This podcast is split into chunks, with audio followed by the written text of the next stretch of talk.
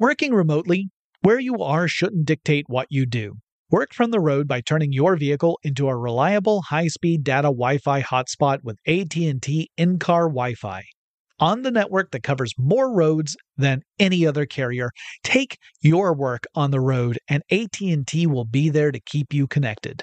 Connect up to 10 devices and stream conference calls, finish up that presentation, or answer last-minute emails. Why wait? Go to att.com slash in-car Wi-Fi today for free trial eligibility. Based on independent third-party data, number of devices varies by manufacturer. Always pay careful attention to the road and don't drive distracted. Wi-Fi hotspot intended for passenger use only when vehicle is in operation. Compatible device and vehicle required. When you think about the future, what kind of technology do you envision? Whatever the future holds, artificial intelligence will undoubtedly be at the heart of it all. Join Graham Class as he hosts season two of Technically Speaking, an Intel podcast, and hear from the minds transforming healthcare, retail, entertainment, personal computing, and more with the help of AI. Tune in every other Tuesday and explore the latest technology that's changing our world today and creating a more accessible tomorrow. Listen to Technically Speaking, an Intel podcast on the iHeartRadio app, Apple Podcasts, or wherever you get your podcasts.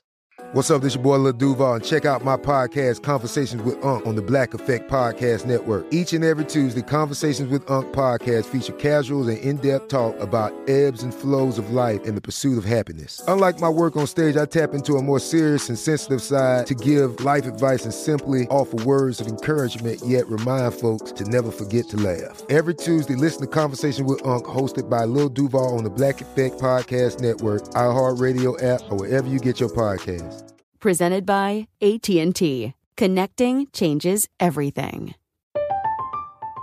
I'm Katya Adler, host of The Global Story. Over the last 25 years, I've covered conflicts in the Middle East, political and economic crises in Europe, drug cartels in Mexico.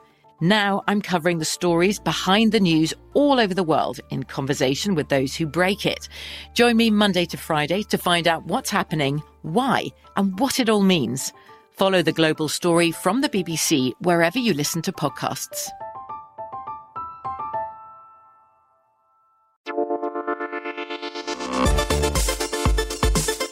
Welcome to Tech Stuff, a production from iHeartRadio.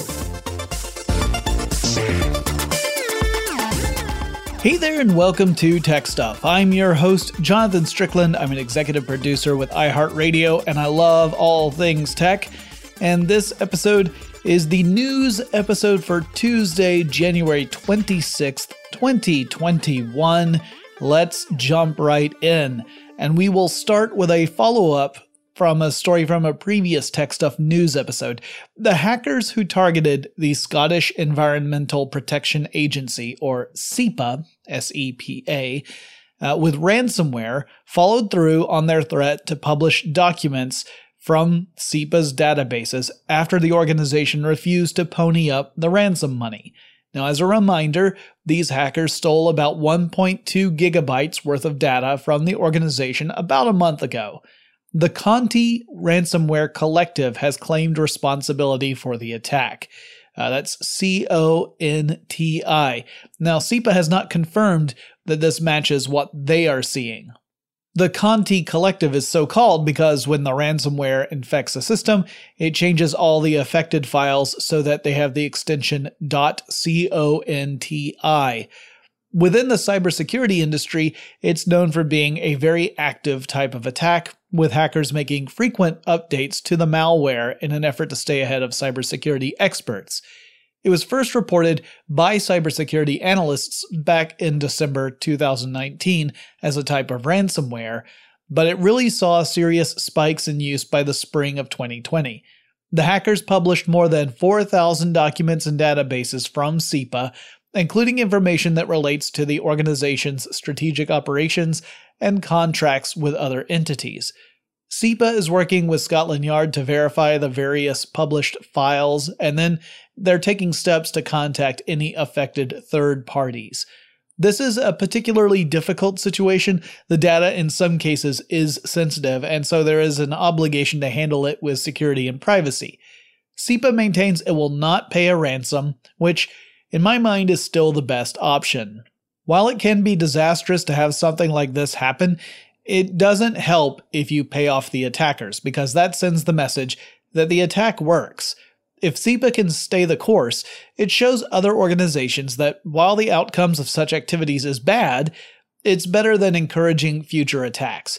It's not the end of the world to have some of those files leaked, even if it does mean that for the short term, things will be pretty challenging. Sticking with the UK, there is a developing story that's pretty awful from an accountability standpoint. So, 2020 obviously had an enormous and almost entirely negative impact on education all around the world. In the UK, the Department for Education rushed to implement a program that would send refurbished laptop computers to students in the UK as part of an effort to support homeschooling during the pandemic, which, on the surface, sounds like a pretty good idea. But it has become clear that the Department for Education failed to vet these refurbished laptops properly, as some of them now prove to be infected with malware known as the Gamarue Trojan sometimes also known as Andromeda. Teachers in Bradford noticed the malware, and now there's an ongoing investigation to see how many of the laptops that the DFE sent out could have been infected. According to Computer Weekly, a spokesperson for the Department for Education says that all known cases were caught at the school level when the machines were first booted up, which is good news, assuming that all known cases actually represents all cases, period. Gamarue belongs to a family of malware that spreads through attachments in emails. A compromised computer becomes part of the attack strategy, sending out more spam messages to contacts with that computer, and then compromised attachments are part of that spam, and then the malware spreads from there.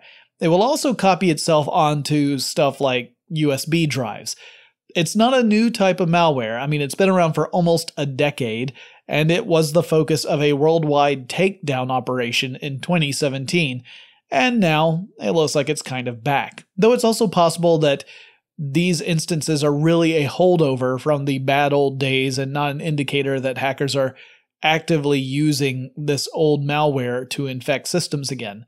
Cybersecurity analysts say that the malware is attempting to contact servers in Russia, so that's obviously a red flag warning. Nothing like having a UK government agency issue laptops to students that are collecting information for Russian hackers. At the very least, this story shows that the Department for Education had a massive failure when it comes to protecting the safety of students in the UK, and they didn't do the due diligence to make certain that the laptops they were using were, in fact, safe. I'm sure I will follow up on this story as it develops. Over in Italy, the government there has issued an ultimatum to the video social platform TikTok. Implement a policy that blocks any user if TikTok is unable to verify that user's age. This follows in the wake of a truly tragic story in which a 10 year old girl from Palermo passed away after allegedly attempting to participate in a TikTok challenge, which is a truly horrifying story. TikTok states that it actually has no evidence of the associated challenge on its platform, thus disputing that this was a case in which a user was trying to emulate other users. Italy's requirements on TikTok will hold until February 15th, when the government will presumably have more permanent rules to put in place, and TikTok has until Friday, January 29th to respond.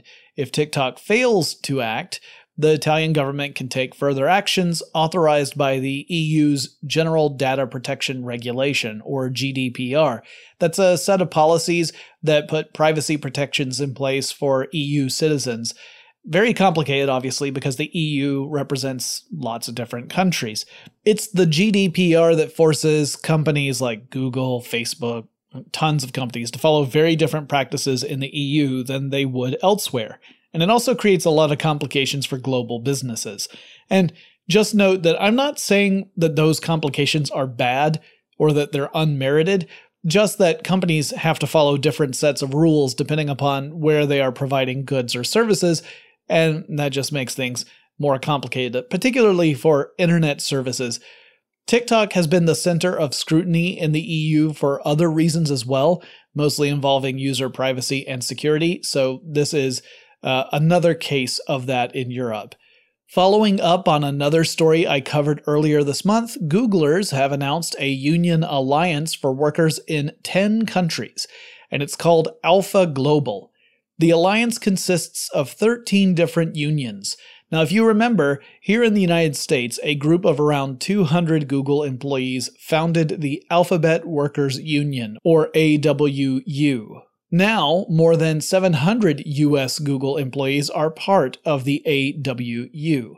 But part of the challenge the employees recognize is that Google, or rather the companies under Google's parent company Alphabet, are international in scope. So the goal is to have the different unions that are representing employee interests in various places around the world stay in touch and coordinate in an effort to extend protections to all those who are employed by the company.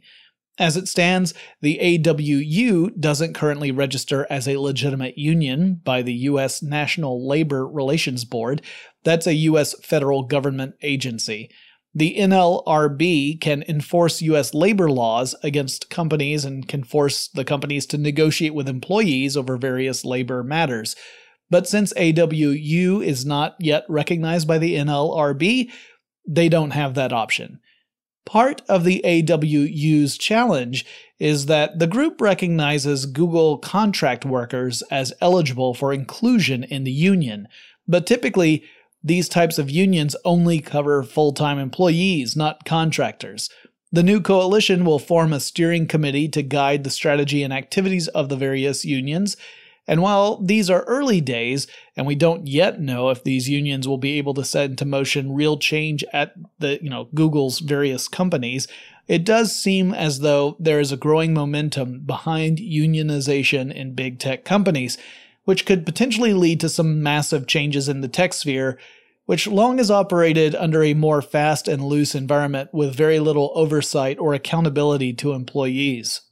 In Russia, tens of thousands of people took to the streets in cities across the country to protest the arrest of Alexei Navalny, a Russian figure who opposes Vladimir Putin. In August 2020, Navalny was poisoned with a nerve agent while traveling to Moscow and was hospitalized. He was airlifted to Berlin to receive treatment. He survived the attack and recovered in September of 2020 Russian authorities refused to pursue any investigation into the poisoning. Navalny returned to Russia earlier this month and was detained by police under the charge that he was violating terms of an earlier jail sentence. It should be noted that Navalny has been part of numerous investigations into Putin's activities, including numerous corruption investigations. So, in other words, he's clearly dedicated to opposing Putin. Upon his arrest, Navalny encouraged Russian citizens to protest, and many Russians have used various social media platforms in an effort to organize and spread word of the protests and their message. Consequently, Russian authorities have tried very hard to take those kinds of posts down and have demanded that platforms like Facebook jump in and remove, quote, fake posts about protests, end quote, which I mean, this is pretty darn ironic, as there is a mountain of evidence that number one, the protests in Russia are very real and have incredible support, considering that, you know, in some places, people are coming out to protest in public, despite not just the threat of police response, but that there are temperatures in the neighborhood of minus 50 degrees Celsius. And number two, Russia itself has been behind numerous misinformation campaigns in an effort to disrupt democracy all over the world, including the United States. Russia has a specific regulation media department that is in charge of handling these sorts of things. There are conflicting reports about whether or not various posts supporting the protests have actually been removed. Uh, Russian government officials claim that a lot of that material has been scrubbed from these various platforms because they leveraged YouTube and Instagram and Facebook and told them to remove it. But then Facebook and Google report that neither company has removed any posts and that the content doesn't actually violate their terms of service. So there's no reason to bring down those those posts. Gizmodo reports that Andrei Soldatov, an expert who has written about the media regulators, feels as though the government officials aren't really adept at handling situations that change so quickly, and so will likely see less of an effect as they attempt to deal with the protests online. We have more news to cover, but before we get to that, let's take a quick break. Working remotely, where you are shouldn't dictate what you do. Work from the road by turning your vehicle into a reliable high-speed data Wi-Fi hotspot with AT&T in-car Wi-Fi. On the network that covers more roads than any other carrier, take your work on the road and AT&T will be there to keep you connected. Connect up to 10 devices and stream conference calls, finish up that presentation, or answer last-minute emails. Why wait? Go to att.com slash in-car Wi-Fi today for free trial eligibility.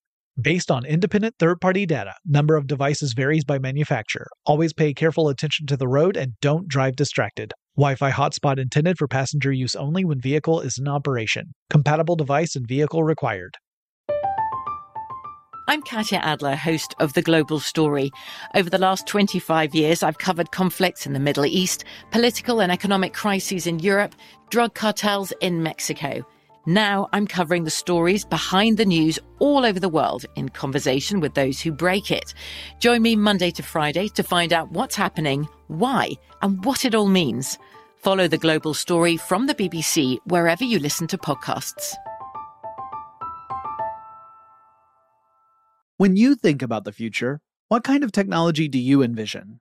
Whatever the future holds, artificial intelligence will undoubtedly be at the heart of it all. Join Graham Class as he hosts season two of Technically Speaking, an Intel podcast from Ruby Studio in partnership with Intel.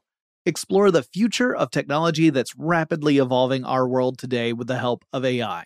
There is still so much work and research needed to fully understand the power and potential of AI and Intel is at the forefront of implementing AI and revolutionary technology that's changing the world we live in for the better.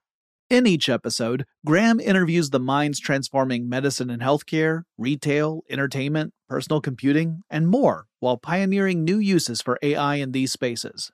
Tune in every other Tuesday and explore the latest technology that's changing our world today and creating a more accessible tomorrow.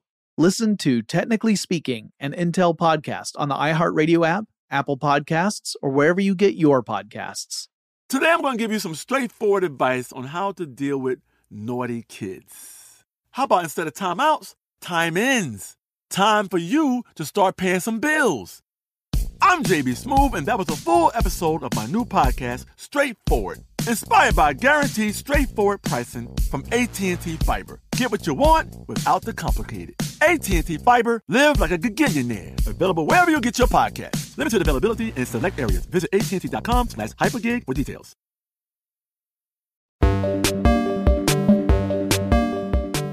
We're back. Last Friday, January 22nd, Microsoft upset a lot of gamers with an early morning announcement, but don't worry, we've got a happy ending on this one, so just stick around. Now, the original blog post was about how Microsoft planned to adjust prices for its Xbox Live Gold service. For those unfamiliar, this subscription service gives Xbox gamers access to online multiplayer networking for games that support it. Uh, plus, they get two pre-selected free games available each month, so they, you can't pick which games you get for free. Microsoft says this month these two titles are free for you, so you can download them. Uh, you can also get game discounts for certain titles in the Xbox Store and that kind of thing. It's what Xbox players have to pay if they want to play online with other folks, making it different from how Sony used to handle the PlayStation Online services back in the day. The blog post explained that Microsoft was going to increase the subscription fee by $1 for a one month gold membership, or by $5 for a three month membership, and so on. In addition, the post encouraged users to upgrade to Xbox Game Pass Ultimate, which gives players access to dozens of different game titles as part of their subscription. And again, this is a subscription service. Gold users were told they could upgrade, and any remaining time on their Gold membership would be applied to their Ultimate membership. The reaction to this announcement was overwhelmingly negative. Now, I think the Ultimate Pass is actually a pretty darn good product in general, but I also think that trying to push gamers to adopt it is not a great move. And before long, Microsoft got the message. On Friday night, about 14 hours after the original blog post went live, Microsoft updated it to say that the company would not be changing the price for gold subscriptions after all. This is not the first time we've seen the Xbox division walk back an announcement. When in 2013 the company first unveiled the Xbox One, the original plan was that the console would need a 24 7 connection to the internet. This would open up some new features for the console, but it also promised to change how game companies would incorporate digital rights management into titles, and it threatened the resale market for games. Ultimately, Microsoft walked back those decisions before launching the Xbox One, so it's kinda like history repeating itself. Meanwhile, let's talk about GameStop for a second, because a sort of meta game was going on with the company's stock last Friday. And I think the story will also illustrate how bonkers stock market activity can be. So, there's a practice in trading called the short sell, and it involves selling stock that you don't actually own and then buying it back later for a lower price. So, here's how it works from a very high level. Let's say you are a trader, as in someone who trades stock, not a traitor, uh, and you're thinking that a certain stock, such as GameStop, is going to take a beating in the near future. The stock price is going to fall. Now, you don't own shares in GameStop, but you borrow stock from investors who do own shares in that company, and you sell those shares at the current market value. Now, you've made a promise to those investors that at some point in the future you will return to them their shares of stock. But your goal is to wait for the stock price to fall. And when it falls to whatever your comfort level is, you buy back those borrowed shares now at a lower price. So if you were selling these borrowed shares at $10 a pop and buying them back at $2 a pop, you made $8 per share in that process. That's selling short. But what happens if the price goes up? Well, then you are up a certain poopy creek without a certain paddle, because you'll have to cover those shares for the folks you borrowed them from. If you sold off those borrowed shares at $10, but the stock price went up to $20, you would have to pay an additional $10 per share to buy back all of that borrowed inventory and return it to the original investors. And because stock prices can just keep going up, there's not really any limit to how much money you can lose if you try this and the stock price goes the other way. Fun, right? So, GameStop announced that a guy named Ryan Cohen was joining the board of directors, and Cohen is the CEO of a company called Chewy. A company called Citron Research, which looks for different companies that appear to be ripe for the short sell approach, said, Hey, you know, we think GameStop stock is going to take a dive because of this announcement, so get ready to sell short. But then, some folks on a Reddit subreddit called r slash Wall Street Bets had been pushing to make the GameStop stock price go higher. So, how do you do that? Well, the stock price depends in part on public perception of how a company is doing. So, if you really talk up a company, you can push its stock price higher. It's literally psychology. Now, this can't go on forever. If this gets done too much, you can end up with a bubble that bursts somewhere down the road. But it certainly works in the short term, and in this case, it resulted in what's called a short squeeze. People who are trying to sell short saw the stock price was going up, not down. So they started buying up shares of GameStop to cover the ones they were already trying to sell short plus maybe buying extra in order to earn money through the increased stock price to help cover the losses they would have had otherwise from trying to sell short. But hey, if more folks start buying up shares of stock, that tends to push stock prices even higher. So more people were getting in on it. They were jumping out of short selling and jumping into buying, and the cycle continued. The price rose nearly 70% before the stock exchange halted all trading for GameStop stock. That happens if the exchange detects that something really unusual is going on, so it's kind of a, a safety precaution. Citron, meanwhile, has backed way the heck away from commenting on GameStop as people are mightily miffed at being told to sell short. As for what will happen long term for the company itself, that's undetermined, but it does show how stock market activity can be chaotic, and sometimes more of a game than video games can be. And sticking with games, let's do a quick update on Cyberpunk 2077, everyone's favorite game to bully. The game has been the subject of a lot of controversy, uh, from crunch times at the at CD Projekt Red, the company that made it, to a rushed launch despite the fact that the game had been delayed a couple of times, to major problems with bugs in the game, which were particularly egregious for people who are playing it on PS4 or the Xbox One. But now we've got some more bad news. CD Projekt Red pushed out an update for the game, the 1.1 patch, in an effort to address some of the many problems that gamers have experienced as they played through this much anticipated title. But it seems as though this fix has broken something else. Specifically, a quest called Down on the Street now seems to be affected. In part of this quest, the player receives a call that helps move the story forward, only now for some players, the call doesn't work properly, and so the players are unable to progress any further in that mission.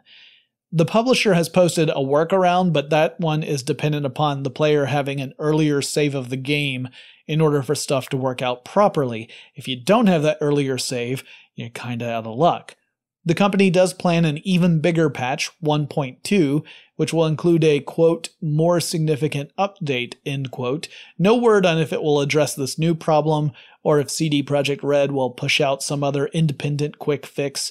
The situation serves as a reminder that developing games is really hard. And sometimes when you fix one thing, you will break something else, which is why quality assurance is such an important part of the development process. It's the job of the QA employee to try and break stuff, or to make sure that stuff ain't broken to begin with. And after every break fix, new stuff can break. It's the joy of coding. Oh, and how about we cover the story of Gabe Newell, president of Valve, talking about controlling them thar video games with your brain stuff.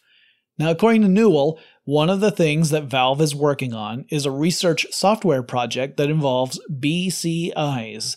Now, that stands for Brain Computer Interfaces, and as the name suggests, it's a technology that aims to allow people to interact directly with computer systems using thought alone, kind of like telepathy for computers. Eh, actually, in the ideal version of this technology, you would be able to have stuff go in either direction person to computer or computer to person. You could create systems that people could control through thought and you could build out extensions of human intelligence by having computers augment our natural abilities. Now, that's the ideal version. That's something that we are far from being able to achieve right now. And honestly, we don't know if we will ever achieve that dream of making everyone computer smart. Like, just imagine having a literal computer database that stores memories perfectly. So when you remember, you're not recreating a memory, you're literally looking at the actual memory as it was formed at that time. That is kind of the science fiction version of this. Now, there has already been a lot of work with various devices that respond to brainwave activity, largely in the medical field, and typically requires a great deal of training if you're creating a BCI, both on the part of the system that is running on the BCI side and the user who is trying to, you know, leverage that system.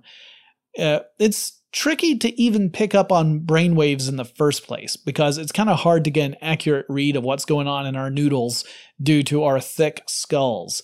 It's why some earlier BCI implementations actually required transcranial operations, meaning that part of that interface had to be surgically implanted into the user typically with a wire extending from the implant sticking out of their skull and connecting to the external system.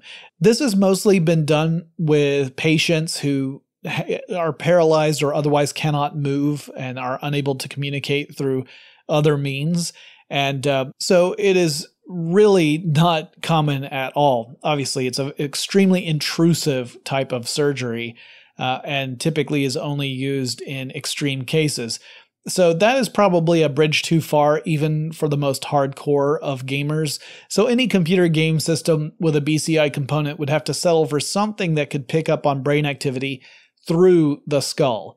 Uh, there are a lot of technical hurdles to get beyond in order to ever make this work beyond a, a really basic implementation, but it's kind of cool that Valve is working on it.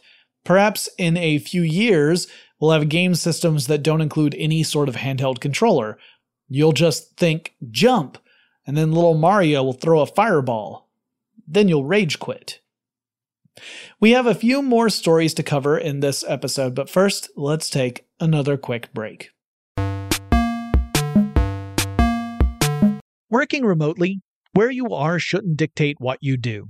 Work from the road by turning your vehicle into a reliable high-speed data Wi-Fi hotspot with AT&T in-car Wi-Fi. On the network that covers more roads than any other carrier, take your work on the road and AT&T will be there to keep you connected.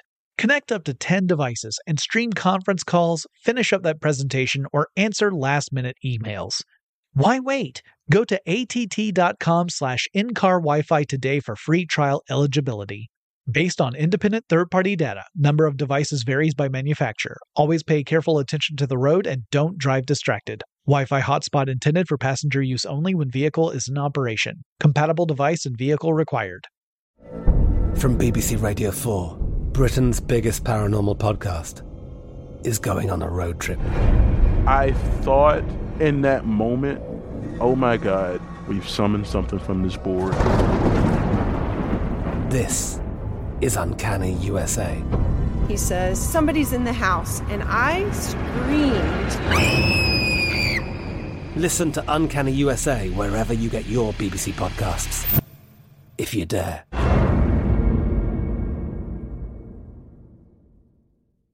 When you think about the future, what kind of technology do you envision? Whatever the future holds, artificial intelligence will undoubtedly be at the heart of it all. Join Graham Class as he hosts season two of Technically Speaking, an Intel podcast from Ruby Studio in partnership with Intel. Explore the future of technology that's rapidly evolving our world today with the help of AI. There is still so much work and research needed to fully understand the power and potential of AI, and Intel is at the forefront of implementing AI and revolutionary technology that's changing the world we live in for the better. In each episode, Graham interviews the minds transforming medicine and healthcare, retail, entertainment, personal computing, and more while pioneering new uses for AI in these spaces. Tune in every other Tuesday and explore the latest technology that's changing our world today and creating a more accessible tomorrow. Listen to Technically Speaking, an Intel podcast on the iHeartRadio app, Apple Podcasts, or wherever you get your podcasts. Today, I'm going to give you some straightforward advice on how to deal with naughty kids. How about instead of timeouts, time ins? Time for you to start paying some bills. I'm JB Smoove, and that was a full episode of my new podcast, Straightforward, inspired by guaranteed straightforward pricing from AT&T Fiber. Get what you want without the complicated. AT&T Fiber, live like a gigillionaire. Available wherever you get your podcast. Limited availability in select areas. Visit AT&T.com slash hypergig for details.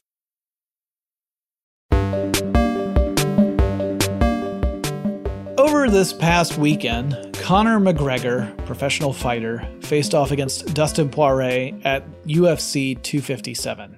Uh, he lost, by the way. But this story isn't about McGregor getting knocked out in the second round. Instead, it's about a failure of ESPN Plus, a subscription streaming service that was streaming the event for the cool admission price of $69.99. And that's on top of the regular subscription fee for ESPN Plus, which is $59.99 per year. Anyway, early on during UFC 257, ESPN Plus had some technical difficulties and made it impossible for some customers in the US to watch the event, and it largely affected users in the western United States. Disney, that's the company that actually owns ESPN, was able to resolve those issues before the headlining fights on the ticket took place, so the really anticipated fights weren't affected. But to make good on those glitches, the company is offering partial refunds to affected users. anyone who tried to watch the event through a third party platform like you know YouTube or on Apple they will have to go directly to those third parties in order to get a refund but Disney is working with them to create a refund policy. Now this reminds me a lot of the WWE's streaming platform WWE Network. I used to be a subscriber to WWE Network. And without fail, during every major pay per view event, the service would have some hiccups. Sometimes you would have buffering issues, sometimes it would drop entirely. And that brings me to the next story. The WWE is going to shut down the WWE network here in the United States, and they're going to incorporate the services of WWE Network with the NBC Universal streaming service Peacock. The integration will happen in the middle of March. The WWE Network isn't just the streaming source for big events like WrestleMania or the Royal Rumble, which I maintain is really the best show of the year, at least most years. The WWE Network also serves as a massive repository for the WWE's deep library of wrestling videos. WWE owns a ton of libraries due to a series of acquisitions that the company has held over the years. This gives WWE the chance to reach a broader audience, as the network subscriptions had plateaued some time ago, and Peacock will get access to a mountain of content. The deal reportedly was for a billion dollars, which is a stone cold stunner if I've ever heard one. For folks in other countries, the WWE network will live on as an independent streaming service. For the people here in the United States, it means that things get a little less complicated in that if you are a WWE fan, you can subscribe to Peacock, and then you also get the access to all the regular NBC Universal stuff over there as well. For once, we're talking about streaming services consolidating, not multiplying, which I think is a good thing for the moment. I feel like we've got a few too many services already, but I also don't want to see them all morph into a single monopolistic entity. I think there needs to be a few in order for competition to exist, but at the moment, there's just there's, there's just too many, man. I, I can't subscribe to any more. Give me a break. Netflix, one of the services I do subscribe to, announced in a blog post that a new change in the Android version of Netflix should create a better experience for users. The challenge, the company said, was to create a better audio experience. So, I don't know if this has happened to you. It's definitely happened to me. Have you ever watched a movie, whether on Netflix or otherwise? It could be a DVD, it could be some other streaming service but you had real trouble because the dialogue was really quiet, but the action scenes were super loud. It makes the viewing experience a real pain, sometimes literally, because you're constantly adjusting the volume so that you can hear what's going on when people are talking and not blow out your speakers the next time John McClane makes something go boom. Well, for Android users, Netflix has moved to a codec called XHE AAC. But the important thing for us to know here is that the codec uses dynamic range control. Now, that automatically boosts the volume of quiet parts and it lowers the volume of loud parts.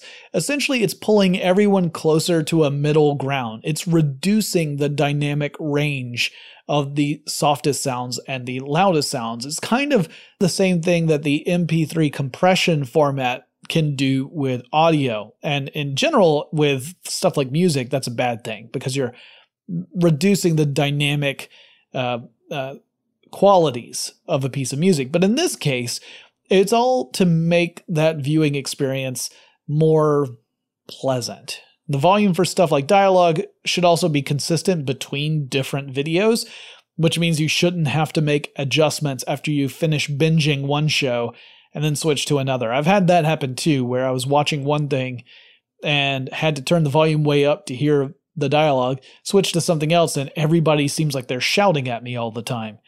I think it's kind of a nifty approach to the problem. Now, we've got a couple of short Tesla stories to include in this episode. One is that the company is suing a former Tesla engineer named Alex Khatilov, accusing him of actually stealing software from the company. Uh, the software is called Warp Drive, and it's a back end software for the company itself. It does stuff like automates, you know, purchasing uh, processes and things like that. Apparently, Khatilov wasted absolutely no time in this effort. The company claims he was copying sensitive files to a personal Dropbox account within just three days of starting at his job. I'll try to keep up with this story as more develops because this is the very early days and we don't know a whole lot. Meanwhile, John Krafcik, the CEO of Waymo, that's uh, Google's self driving car spinoff, threw some shade at Tesla in an interview with Manager Magazine. In that interview, Krafcik said that Tesla will never achieve full autonomous car technology based on its current strategy.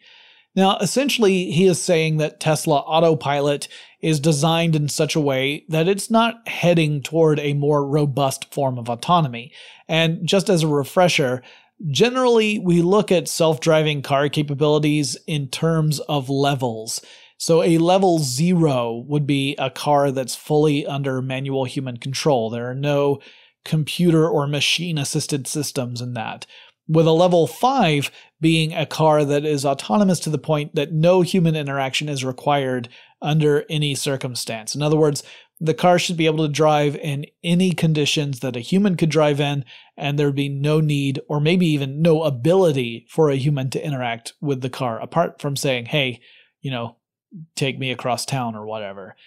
Tesla's offerings hover at around level 2, which involves some automation, but obviously, there's still the requirement for a human to be able to take control at a, any given moment. So it's not really autonomous. And what Waymo's CEO is saying is that Tesla doesn't really have a pathway toward autonomy while pursuing this particular type of technology. And our final story today is also about a car. It's about a British car called Bloodhound. Now, this unique vehicle exists for only one purpose, and that is to crush the world land speed record, which currently stands at 763 miles per hour. But here's the problem it's real darn expensive. And back in 2018, the whole project was on the brink of collapse, having burned through, let's see, let me check my notes. It says here, a metric ton of money. But then businessman and car enthusiast Ian Warhurst swooped in to the rescue. He had recently sold his company, Melett, and he must have been feeling, you know, that cash from that sale just burning a hole in his pocket because then he decided to purchase Bloodhound and rescue it from being sent to the equivalent of a chop shop for parts. His goal was to find a sponsorship for the car in order to fund the ongoing process, but he would float operations until that was viable. However, despite some progress among the engineering team, complete with some test runs and a documentary about the car, that sponsorship money never really came in. Then the pandemic hit, and obviously that made matters worse. Plus, the UK was flailing about as the Brexit deadlines were approaching, and Warhurst has had enough. The engineering team behind the car estimates that they need another 8 million pounds, as in the currency, in order to achieve their goals, which includes not just breaking that previous record of 763 miles per hour, but eventually getting the vehicle up to 1,000 miles per hour. That's well beyond the speed of sound, which means this car will be generating a sonic boom if it ever does go that fast but it remains to be seen if someone else will pull a Warhurst and help shepherd the team to the finish line. That wraps up the stories for today's episode. There was more to talk about, including some stuff with Twitter, but we'll probably save that for Thursday unless something really phenomenal happens between now and then. We will have to wait and see. In the meantime, if you have any suggestions for topics that I should cover on our normal episodes of Tech Stuff, let me know. The best way to get in touch with me is over on Twitter, and the handle is TechStuffHSW. And I'll talk to you again really soon. Tech Stuff is an iHeartRadio production. For more podcasts from iHeartRadio, visit the iHeartRadio app, Apple Podcasts, or wherever you listen to your favorite shows.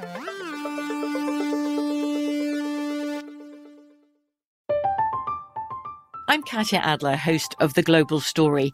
Over the last 25 years, I've covered conflicts in the Middle East, political and economic crises in Europe, drug cartels in Mexico. Now I'm covering the stories behind the news all over the world in conversation with those who break it. Join me Monday to Friday to find out what's happening, why, and what it all means. Follow the global story from the BBC wherever you listen to podcasts.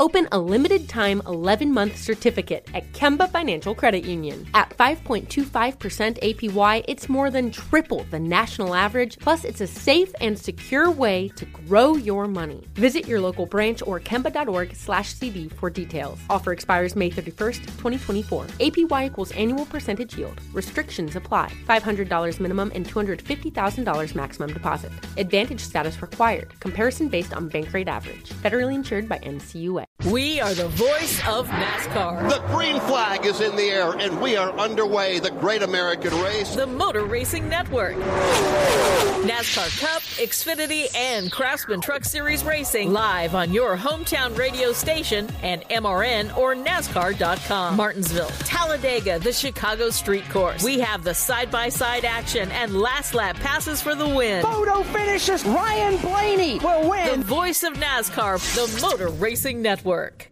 Xumo Play is your destination for endless entertainment. With a diverse lineup of 350 plus live channels, movies, and full TV series, you'll easily find something to watch right away. And the best part? It's all free. Love music? Get lost in the 90s with iHeart 90s, dance away with hip hop beats, and more on the iHeartRadio music channels. No logins, no signups, no accounts, no hassle. So what are you waiting for? Start streaming at play.xumo.com or download from the app and Google Play stores today. All you can stream with Xumo Play.